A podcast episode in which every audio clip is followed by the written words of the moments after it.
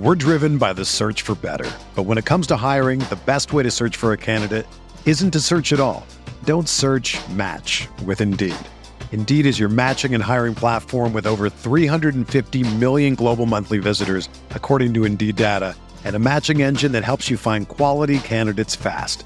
Ditch the busy work. Use Indeed for scheduling, screening, and messaging so you can connect with candidates faster. Leveraging over 140 million qualifications and preferences every day, Indeed's matching engine is constantly learning from your preferences. So the more you use Indeed, the better it gets.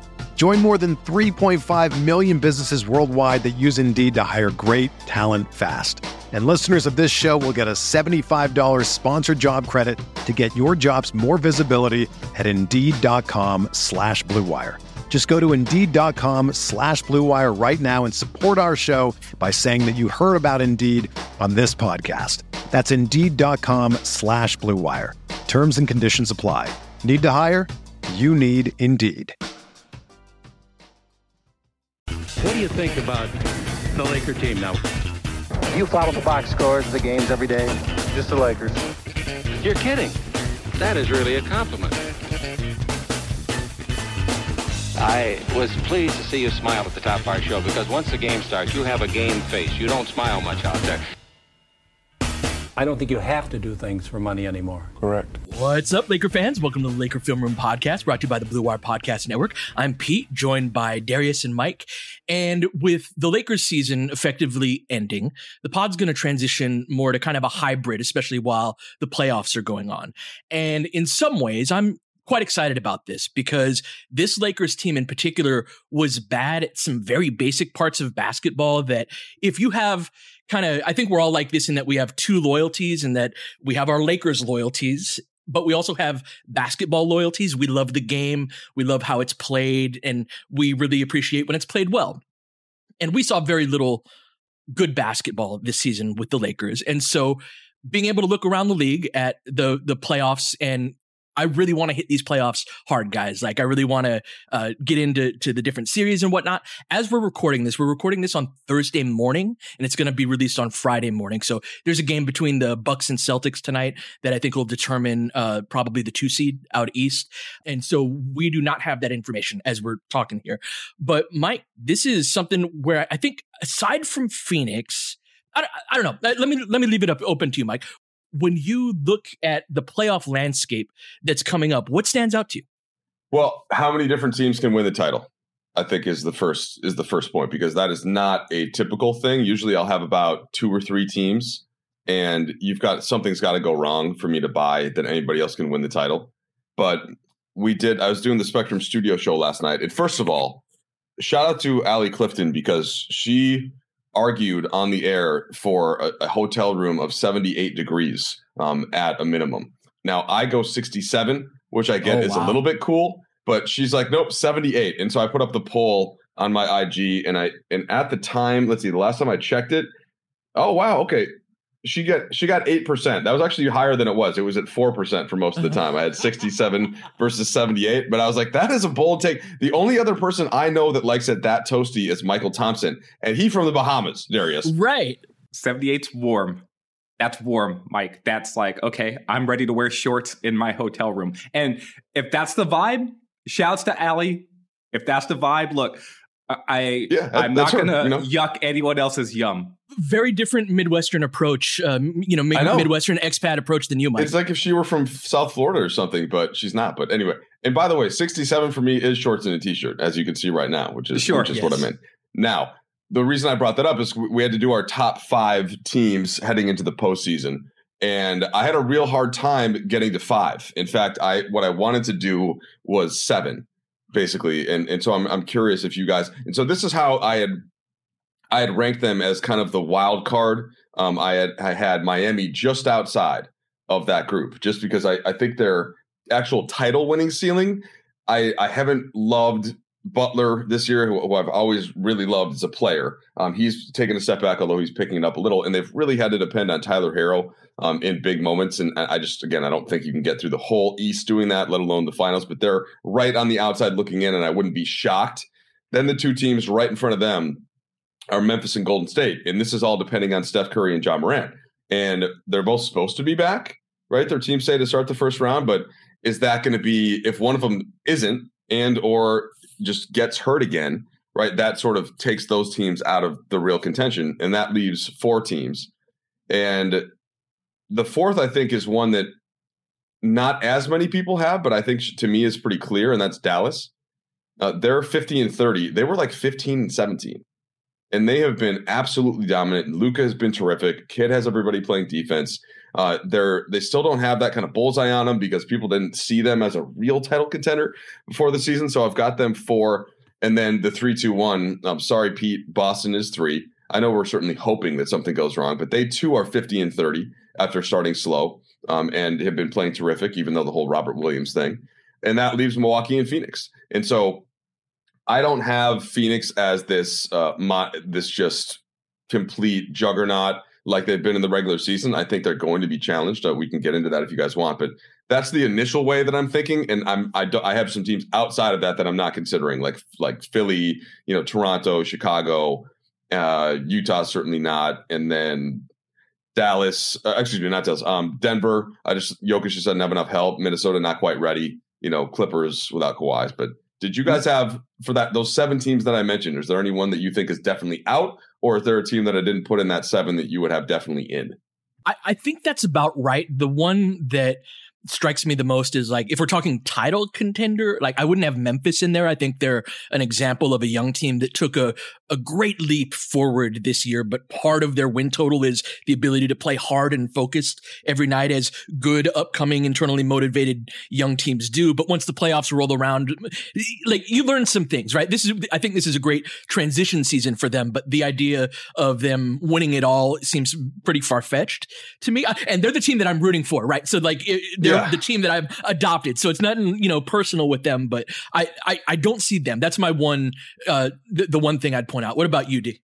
I'm laughing because so Mike's got 7 excellent choices. I think we could quibble with Memphis for sure. The idea of youth, right? The run the team that they would probably closest mirror, not because of how they're built, but just like that sort of step forward like this would be, like, I think the 2012 Thunder, right? Like the team that's sort of like, oh, okay, you got off a stop early, right? Like, oh, you came a little bit before I was expecting, and here you are, right? But that team had like 3 top 4 picks and Durant, and like they were even more seasoned. They had been in some battles. Yeah, they had a couple of playoff runs before, right? They had that great series against the Lakers in 2010 that went 6. I don't remember how their 2011 season went, but they were a little deeper into their story than Memphis is. Yeah, and so the one team, but I'm laughing because Mike brought up so many teams. It's like, oh, I'm not including this team. I'm not including that team. I'm not including this team. And one of the teams he didn't even mention was Brooklyn.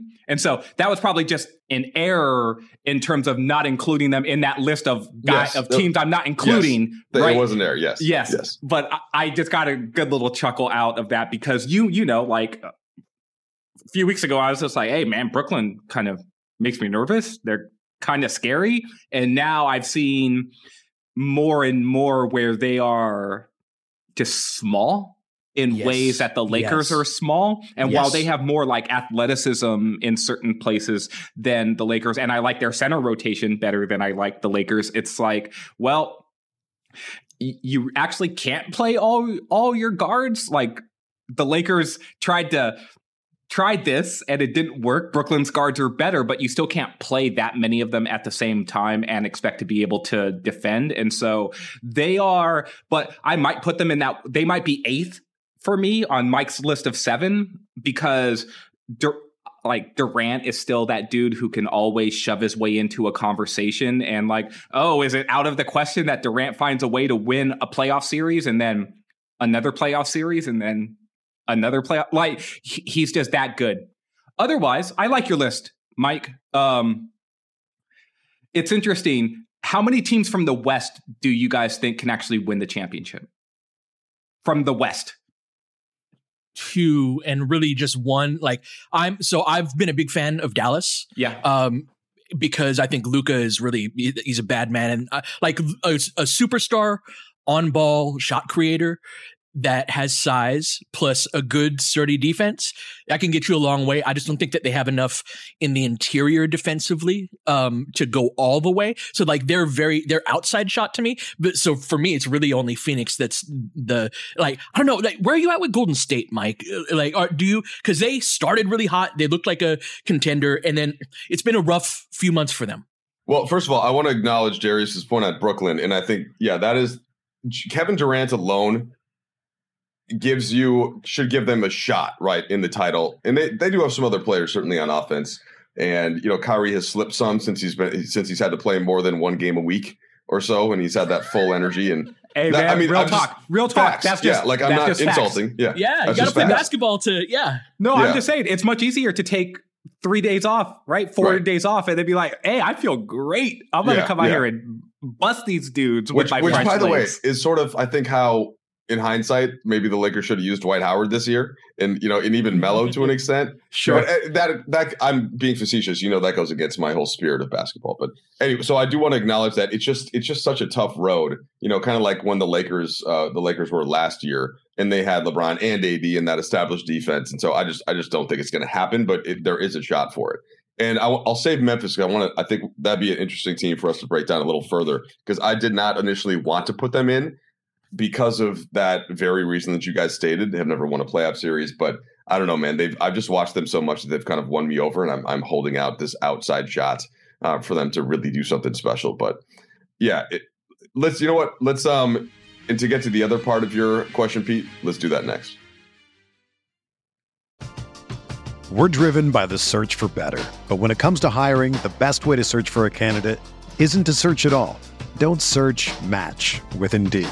Indeed is your matching and hiring platform with over 350 million global monthly visitors, according to Indeed data, and a matching engine that helps you find quality candidates fast. Ditch the busy work. Use Indeed for scheduling, screening, and messaging so you can connect with candidates faster.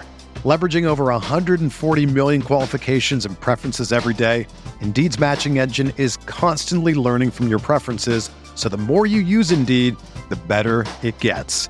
Join more than 3.5 million businesses worldwide that use Indeed to hire great talent fast. And listeners of this show will get a $75 sponsored job credit to get your jobs more visibility at Indeed.com/Blue Wire. Just go to Indeed.com/Blue Wire right now and support our show by saying that you heard about Indeed on this podcast. That's Indeed.com/Blue Wire. Terms and conditions apply. Need to hire? You need Indeed. It's happening daily. We're being conned by the institutions we used to trust. The mainstream media is distracting us with meaningless headlines instead of focusing on the harsh realities facing American families. Time is short before something big happens, and that's why so many folks are preparing. They're becoming self-reliant by investing in emergency food storage from My Patriot Supply. Go to MyPatriotSupply.com and secure 4-week emergency food kits for each member of your family. Each kit contains tasty breakfasts, lunches, and dinners, averaging over 2,000 calories per day. Save $50 on each 4-week food kit you purchase. Plus, get free shipping on Ready Hour 4-week emergency food kits. You're not ready if it's not Ready Hour foods. At My Patriot Supply, you can also get solar power generators, water filtration units, heirloom seeds, and survival gear. Order by 3 p.m., and your unmarked boxes ship the same day. Shop MyPatriotSupply.com today. MyPatriotSupply.com. Yeah, I'm just curious your thoughts on Golden State, right? They got Clay back. That was something they were really looking forward to. They did not get James Wiseman back. They did not make a move at the deadline for a big. I think they're weak in the interior. But Steph, Clay, and Draymond, for the first time in a playoff series in a long time, as a basketball fan, I am very excited about that, because those are guys, Clay especially, having playoff Clay back. When Clay catches a heater in the playoffs, man, that is a sight to behold. And so I'm curious if they can recapture any of that old magic, but they look small to me. And so, like, they are very low on the list that you gave to me. They are toward the bottom, but I'm very intrigued to see what they do. So I'm curious your guys' thoughts on a team that I think we thought higher of collectively earlier in the season than we do now. Yeah, definitely not counting them out for a title push. And, of course, a lot of that depends on Steph and Draymond's health a little bit. Like, again, like the Lakers last year, where, all right, how healthy is LeBron coming off of that high ankle sprain? Is he going to be, because they need him to be about 90 to 95% LeBron, not 70%, just given what the rest of the roster is and how healthy is AD, you know, and this is okay. So Draymond does not look 100% since he came back with the back issues, and Steph isn't even back yet. So those are such major question marks. But if they can approximate what they do, then I worry less about the size with them and just sort of the way the teams are playing. Phoenix certainly would be the biggest problem there. But, you know, I don't think that would be the thing that would inhibit them from winning a series against them. I think it would be the health. And to add a note into this, so you guys can get your Warriors takes off, which, by the way, I am in the Bay here at the time of recording. One of the inside jokes that we always talk about on the bus when we land in certain cities is, you know, what kind of planes Michael Thompson could fly.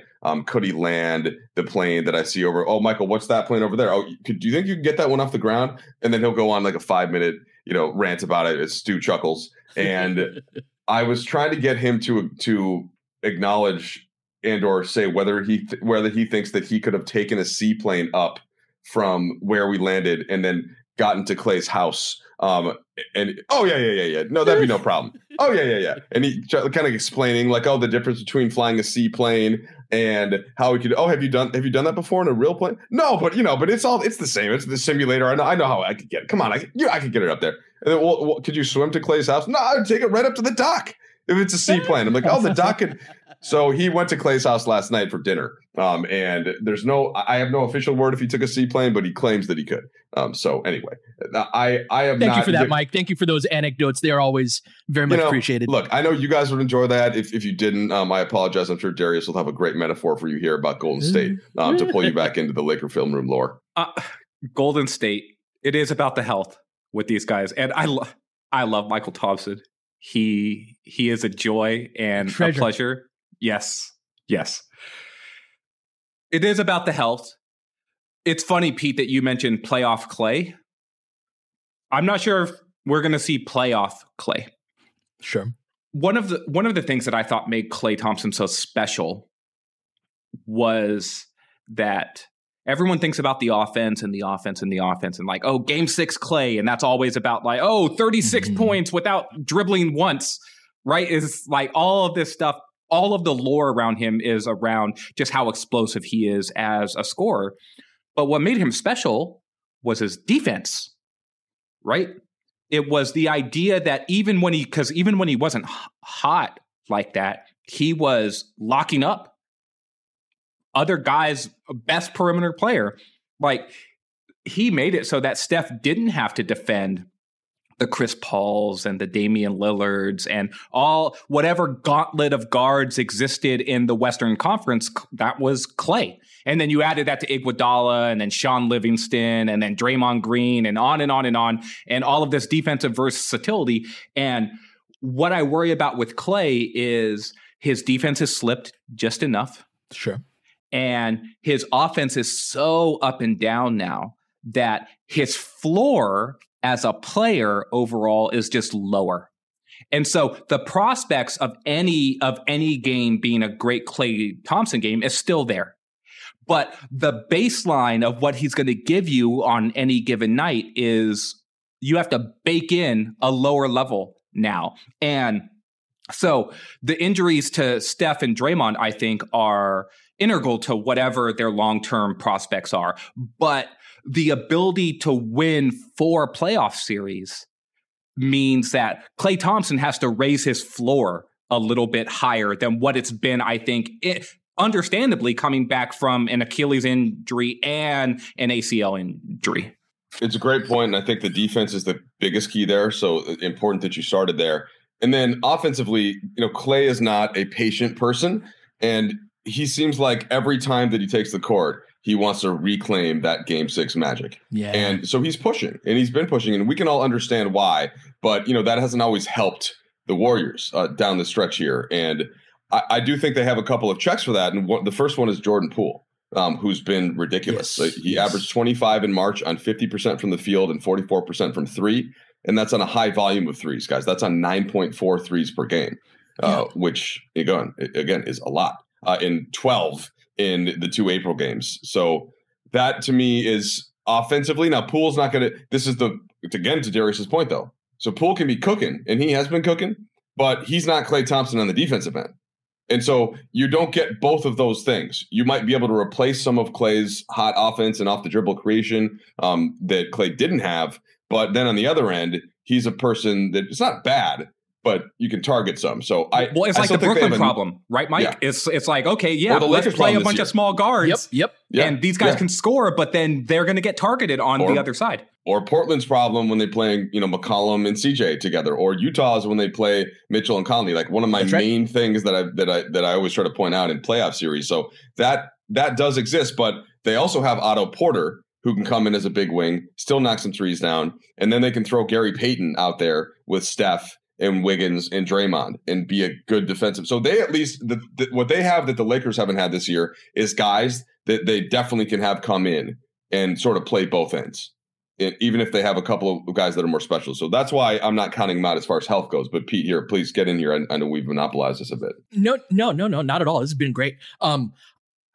To back it up for a second, though, I think a lot of your guys' points speak to the idea that playoff basketball is fundamentally different than regular season basketball. And that's something that we see every year, but I think that going through 82 games of a regular season league-wide, we can forget it just in the day-to-day of it. But we're entering a different, it's a different sport in many ways. And one of the reasons I advocate for Klay, even under the current circumstances he's under, is that it's so much about mindset too. And there are guys where you're either about it or not. You either get a little freaked out in the moment, either a little scared or a little anxious, or the playoffs mess with guys' heads as much as anything. And one of the things I love about Klay is he's such a happy-go-lucky guy that's signing toasters and traveling the world, and it's really fun personality, but he is a stone cold killer. And you can't always count on, I don't know what Jordan Poole is in the playoffs, as great of a leap that he's taken, right? They've got a few guys on their team that that weren't part of their run in the mid 2010s. And so having Klay as a guy that's been there and that has the mentality. I actually like the fact that he kind of pushed himself early to be Klay Thompson, even prematurely. That's part of what the regular season is for. Going that long without playing, guys. Yeah. He had a short runway. You got from January until early April to get your body right after how many days did he miss? 900. He missed a couple of years, 2.5 seasons. And so that ramp up, I agree that his floor is lower than it's ever been, but just knowing that he's going to be about it and about the moment in the playoffs, and he's got that size. He may not be the guy that he used to be, D, but that is a significant piece in a way where if they can health-wise hold up, they're champions. I have a respect for it. No, and even though you were talking about the Warriors right now, you also just made your argument for why you're not necessarily for the Grizzlies. Right? Sure. Because it's a learning process. There is no replacement for experience. And experience can navigate you in ways that skill can, if properly applied, but there is a learning curve in being able to apply it effectively every single night and in every situation. It's what makes LeBron, Mike, special to me, and why he learned at a very early stage in his career the way to apply his skill set over the course of an 82-game season and a playoff run in order to put his team and him in contention for an NBA championship. And for a stretch there, he went to the damn finals every single year. And it's why now you instinctively trust him to do it every single year. No one is better at this than him. And so, Pete, your point about Klay and the Warriors in general, right? When you talk about then Steph and Draymond and Iguodala, especially, and Steve Kerr, there's institutional memory there, and there's an understanding on how to walk the path that so many of these other teams have not had to walk before. And so let's go to break here, because there's two teams in this playoff field who walked the path to the finals last year that are probably the favorites to make it back this season. And so I'd love to circle back to the Suns and the Bucks.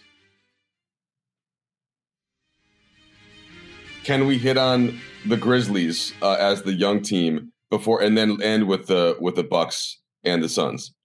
We've all watched the Grizzlies a lot, so what Pete said earlier is I think sort of a great historical take on the playoffs and what teams need to show and how they need to get to that next point. And Darius, did you bring up OKC, or Pete, you brought it up within your point? I brought up the Thunder as like a model for them.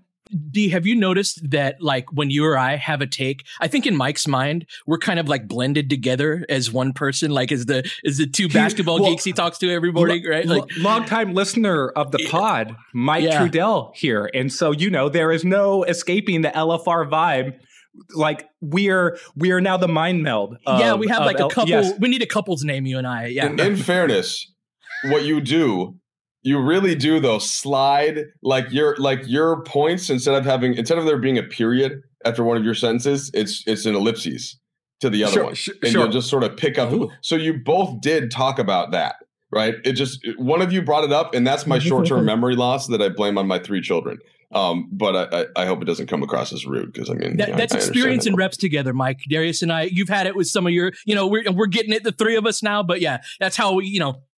But good basketball has that flow to it. I mean, it's both a compliment and also a fair critique of my own mind, you know, wanting to key in on a certain point, and then the other person makes like three other points. Right. Oh, yeah. We do that. Like, there's so many times during the pod where it's like, fuck, you two have hit on like 5-6 different things that I want to talk about. So, yeah, which is, you know, all right. So here's the issue. OKC, they lose to the Lakers in that terrific first round series, and then they get all the way to the conference finals the next year and lose against Dallas. That was the 4-1. They lost to Dallas, but they beat Memphis in the second round in a really tough series. That was that, you know, grindhouse, ridiculous defensive big Memphis team, and they smashed Denver in round one. Now, I'll do this again. As you guys mentioned, you like that? They did not have. This Memphis team does not have quite that high pedigree, but I think that people aren't quite realizing how good Jaren Jackson Jr. has been this year, and what a jump he's taken this year, and how ridiculous he's been defensively. And like, he's on my all defensive first team, and he does all kinds of AD things where he's out on the ball and you can't dribble by him, and then all of a sudden he's back at the rim and he's blocking a shot from the weak side. And then if you try to throw it into the post, he just immediately is such a wall that somebody's throwing it back out. Like, he has been one of the constants this year without John Morant, to the point where they're 20-3 without Ja, which is just ridiculous. And then I look at their roster. There are 13 players that I like, 13 that are absolute NBA rotation players. They got a great front office over there, yeah. All the way down to, you know, to John Conchar and Brandon Clark and Kyle Anderson, who can't get on the floor sometimes when they're fully healthy. So, you know, Desmond Bain is a plus 15 net rating in March. Jackson Jr. is 13. So, Darius is throwing bows into the chat, not at me, but in things that are fair. And so I've kept wanting all year long, right, to talk myself out of, but this doesn't happen. They're going to run into a Luka or a Jokic or, you know, one of these players and have to sort of learn. And I'm kind of like, I don't know. I think they kind of learned that last year. Their collective hunger and their depth and their size is such that I'm really not ruling them out. At this point. What do you think of their shot making, Mike? Because this is you saying this, of all people, like, you making this observation really catches my eye.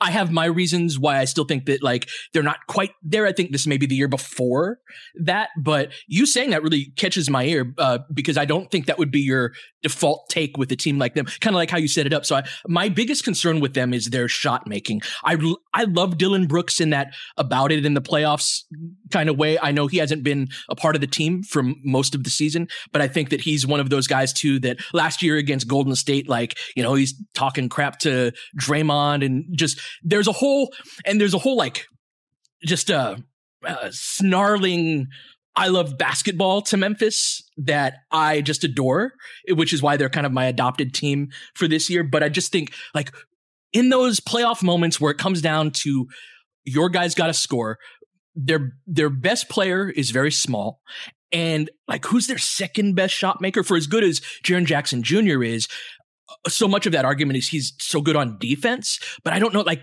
you can't really give him the ball in a playoff, like, high level. He's not a high level shot maker. You know what I'm saying? So I'm really curious, yeah, Mike, like how you reconcile that. Well, so it does kind of coincide. It does in one way. It's hard to reconcile. And that's part of the argument that I think that we're aligned on with these kind of teams. But for me, the other alignment is that I worry a little bit less about the shooting and the shot creation when a team has a certain kind of special defensive and transition and mindset type vibe, which they do. But that's basically why I mentioned Luka or Jokic, right? As if they just go up against one of these guys and the games are going to be tight enough, and then Luka and Jokic are going to get them better shots. And same thing with Phoenix, with Chris Paul and Devin Booker. Same thing with Golden State, with Steph. And to an extent, I guess now you can almost put Poole in that secondary shot creator type mode. But I think that Ja, that's why I mentioned that Ja and his health is the difference maker here, because if he does come back healthy, he can at least get them in enough situations where he can either score himself or draw the attention and get somebody else an open look. And Bain has made a lot of progress to me as a guy who can also go get a shot. Again, not a primary shot, like crossover fadeaway shot creator, but they can always play Tyus Jones in those situations. Not a scorer. It sounds silly compared to Luka, but just in terms of two creators on opposite sides of the court, that I'm having to talk myself into it, which is to your point. But I just think they have so much else with the defense, with the intangibles, with the heart, with the depth that is typically better for the regular season. But I think that it's a little bit special, and I want to see it. Now, I didn't pick them. I've got them tied for fifth, you know, but I can't eliminate the chance. I love it. My pro Grizzlies argument is all around Ja. And I think that a secondary shot creator is great, but what you really need is a primary shot creator. And John Morant, whether it's in transition or in the half court, can create shots. He is that good. And the thing that differentiates him from other guards that are his size is that he is a true three-level scorer based off the fact that his floater is so good. And so most guys who get to the rim or who drive as much as he drives and finishes at the basket as much as he does, they are not able to play in that sort of 10 to 15 foot range and still be dynamic there as a threat. But he's got all those jump stops and reverse pivots and little floaters. And it's like, okay, well, this dude can get that shot whenever the hell he wants. And it doesn't matter if he's playing in a crowd. It doesn't matter if you go under screens on him. You need to then pack the paint in a way against him. And he is a good enough passer that it's like, okay, well, the guys he's passing to, the Desmond Bains and the Dillon Brookses and even the like Slow-Mo or DeAnthony Melton or Jaren Jackson, right? Like, these guys can hit open shots at a rate that is like, okay, well, they're going to make you pay. Now, my argument against Memphis is I don't necessarily love their front court depth if it turns into a game where they're going to play small for extended periods, right? Mm-hmm. Because ultimately, Jaren Jackson Jr. can definitely play small ball center, right? But after that, it's like, okay, well, who's the guy who's next to him, right? And are you arguing for Clark? Like, who is their next guy where it's like, okay, well, this dude can be it sounds dumb to say this, but the Markieff Morris type in when the Lakers had their run, a dude who is super reliable, who's going to hit 38% of his threes, defend hard, and just be like I'm not taking stuff off of the table. Mm-hmm. Right? Because that dude is a critical piece when you talk about the ability to shapeshift and get through four rounds. Well, no, I do think they have a couple options there. Now, one of them, it depends a little bit on how Kyle Anderson's jumper is falling, which has not, you know, been a strength in his career. And this year, In fact, he shot 27% from three in March. Xavier Tillman, kind of same issues. Clark, not a shooter, but gives you a lot in the other ways. Can you go like ultra small and play Zaire Williams some as a shooter? So they've got options, but I think Darius is right to point out that there isn't that one that you know for sure if you have to go to it in that context. I do want to shout out DeAnthony Melton, though, because he's been ridiculous this year. He doesn't get enough credit. He's another one of those guys where he's not like a pure primary shot creator, but 47% from three in March, 47% overall, and is just, I think, a good player that it should get six-man type discussion, as should Tyus Jones. But, Pete, you had a point. Classic combo guard, Mike. No, yeah. Classic combo guard. Yeah, and that again speaks to the depth of their team that you were talking about, Mike. And one of the things I like about their depth is that their role players at specific positions are often dissimilar in the right ways or similar in the right ways. And so when you guys were talking about the front court and the center spot, didn't even talk about Steven Adams, right? And so we talk about those Goliath bigs, a big guy who's big and sturdy and strong. There ain't nobody stronger than Steven Adams. And so if you need that tool, you have that. But you also have a Brandon Clark who could not be more different while playing the same position. And so certain circumstances will call for a Steven Adams more than a Brandon Clark, but also vice versa. And so I think that the ability to match up and shapeshift is very much determined on that. My skepticism beyond the inexperience point with Memphis is I see an individual play on offense is being in three segments normally. And we've talked about this before, but the shot creation, the creating the advantage, extending the advantage, and then finishing. And sometimes you skip the part in the middle. Sometimes the same player that creates the shot finishes the shot, and there's none of that in the middle. But there are different points in that chain where it can be broken. And one of the things that concerns me about Ja is it all comes down to me to his jump shot, because I think that come playoff time, teams that will be scheming against them are really going to pack the paint, D, the way that you were talking about, and going to make Ja prove that he can hit semi-contested pull-up jumpers. You know, that they're going to put length on him, I think, and give him space. That's kind of the like formula from a coaching perspective of like, who do you put on a guy like Ja?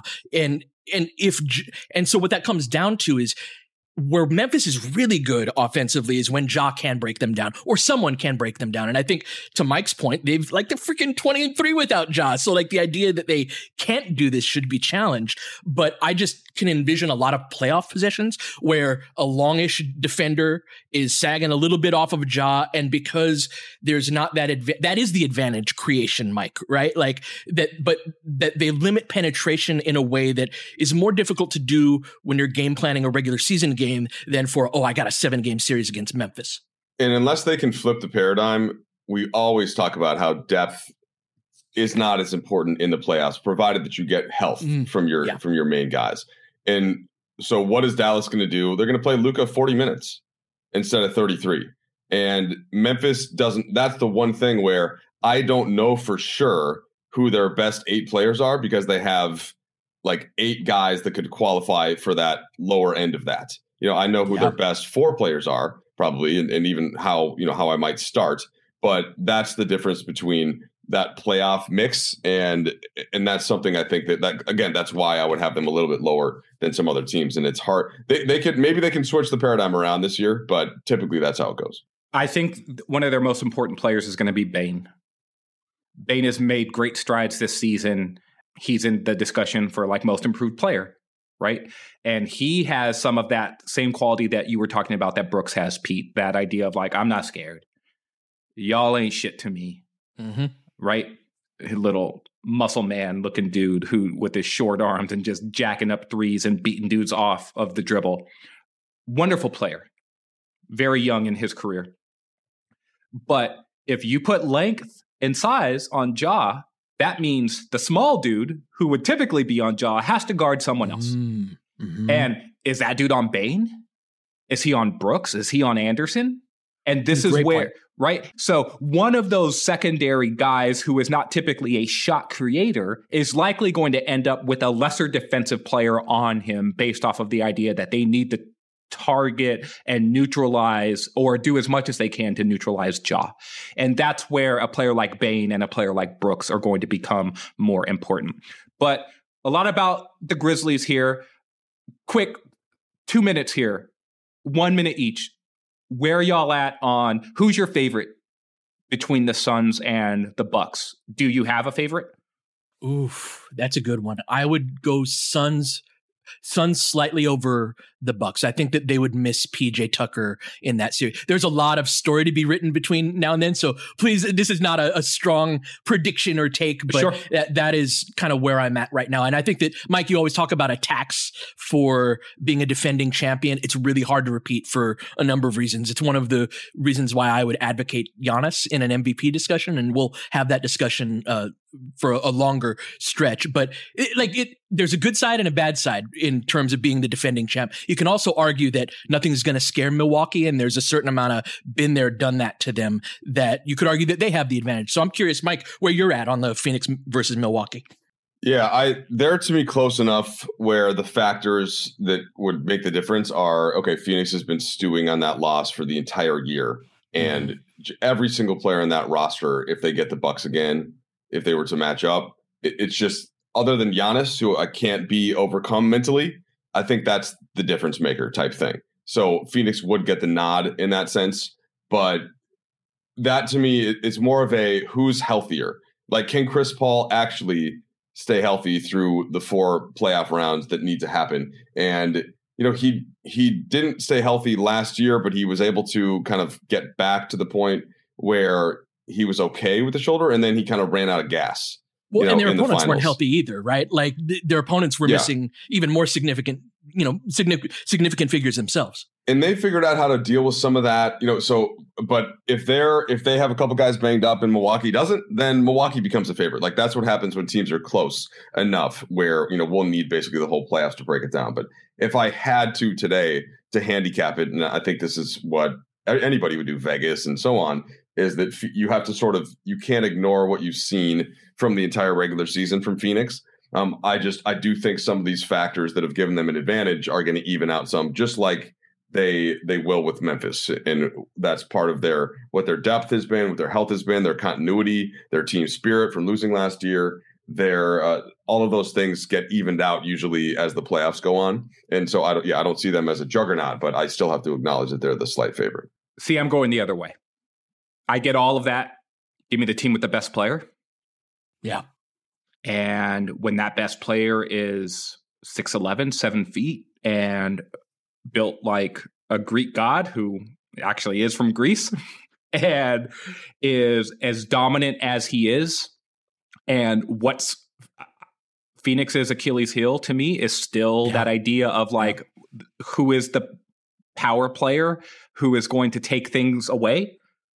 And if you're depending on Aiden, I think that that's great. But if it really comes down to a battle between Giannis and Aiden, and who I think is going to win out more often, I think it's going to be Giannis. And on top of that, I still trust Drew Holiday's defense against one of the Suns' guards, right? Likely on Booker, since they don't have Tucker. And if there's one player in the entire league, now, who I think looks at a championship won last year and defending the championship as being as important as winning the first championship, I think that player is Giannis.